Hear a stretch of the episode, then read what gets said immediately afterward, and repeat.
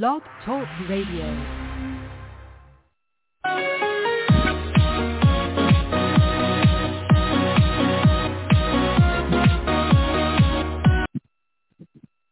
Hello again, everybody. Welcome to another Rough Riders Radio podcast. I'm the host, the Rough Rider. Today would be our 491st podcast today, entitled "The USA is tired of the putrid, rancid GOP." Let's begin. I'm going to take this from today's RawStory.com, an article written by a commentary uh, commentator Thom Hartmann, very liberal, very progressive.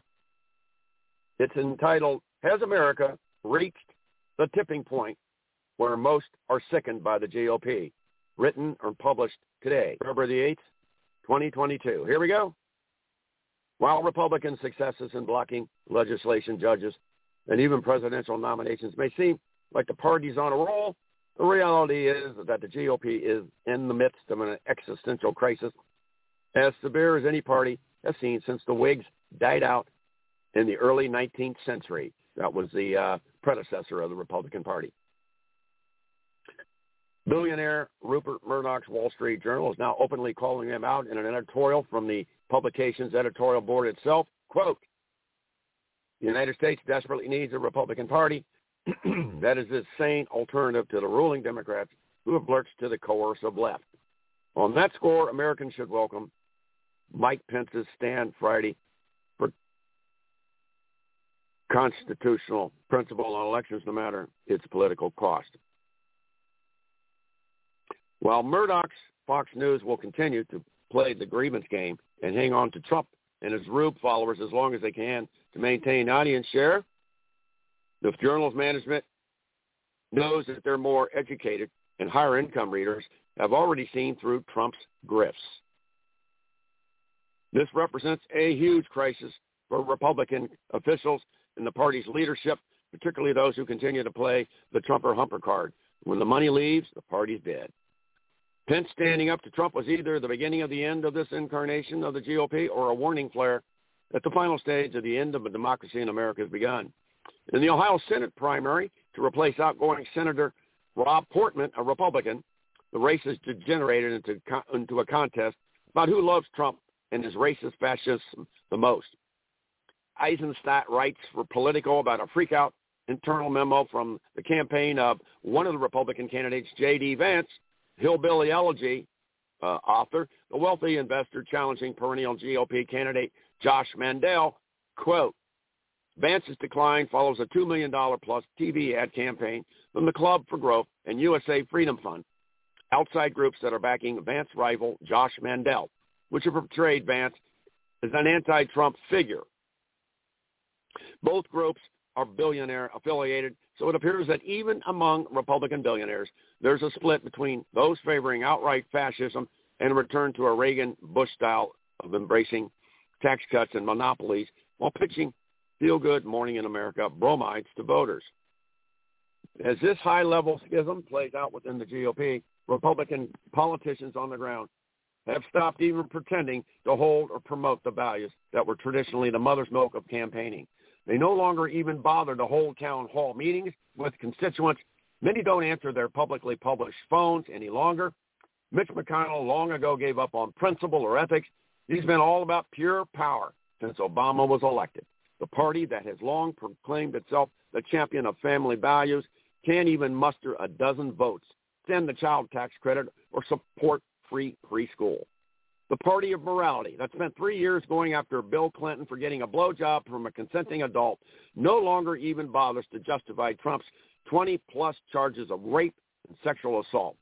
The Law and Order Party has declared that assaulting over 140 police so severely they had to be hospitalized, smearing feces on the walls of the U.S. Capitol, and trying to overthrow our government are, quote, legitimate political discourse, unquote.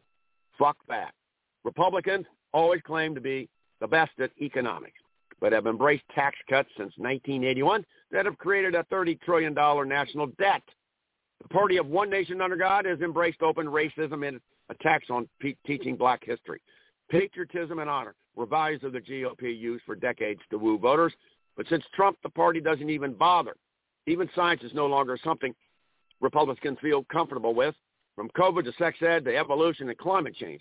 And don't even think about honest history. Republicans across the nation are trying to ban the stories of the struggles of black, Hispanic, Asian, or Native Americans. Republicans used to performantly embrace kindness.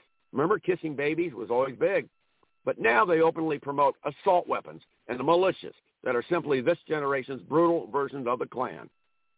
Now it's devolved to the point where a Republican can- candidate can simply purchase the endorsement of high profile or writing a $20,000 check.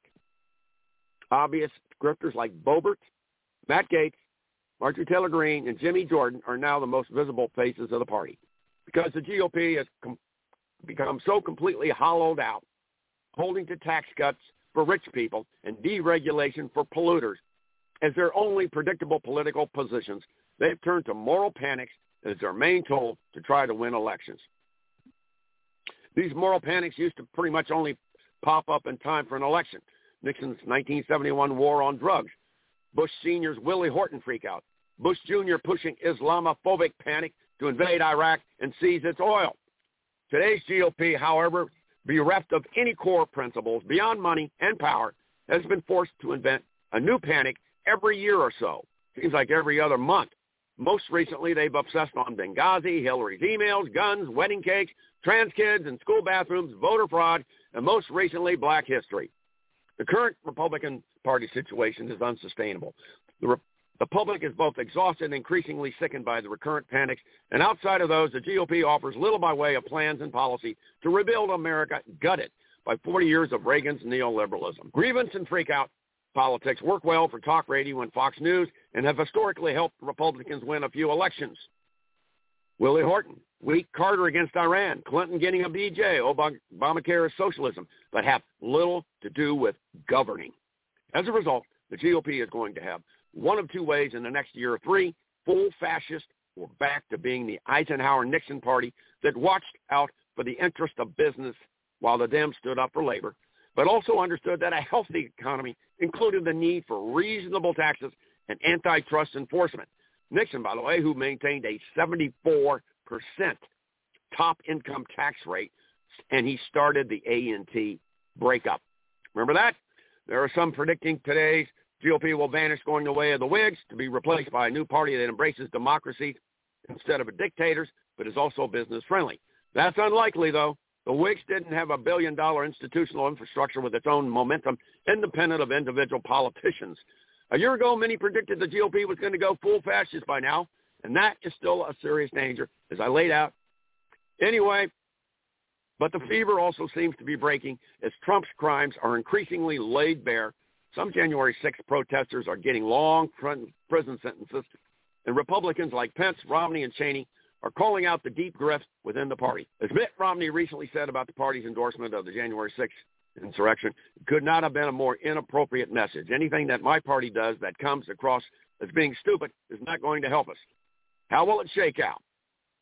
To a large extent, that will be decided by this November's election. If the Trumpy candidates win across the board and the GOP goes full fascist, the country, country may well soon follow. If Democrats wipe the floor with them, still a very good possibility, it could signal a turn away from Trump and the GOP returning to its more normal Reagan-type grift of just quietly shilling for billionaires and polluters. So there you go, boys and girls. The USA is tired of the rancid GOP. That was our Rough Riders 491st podcast to date. The old Rough Rider rounding third, Hank home. And as always, stay well, keep it lit, and remember, we ride. So uh, you can just sit back and enjoy the ride. Danke.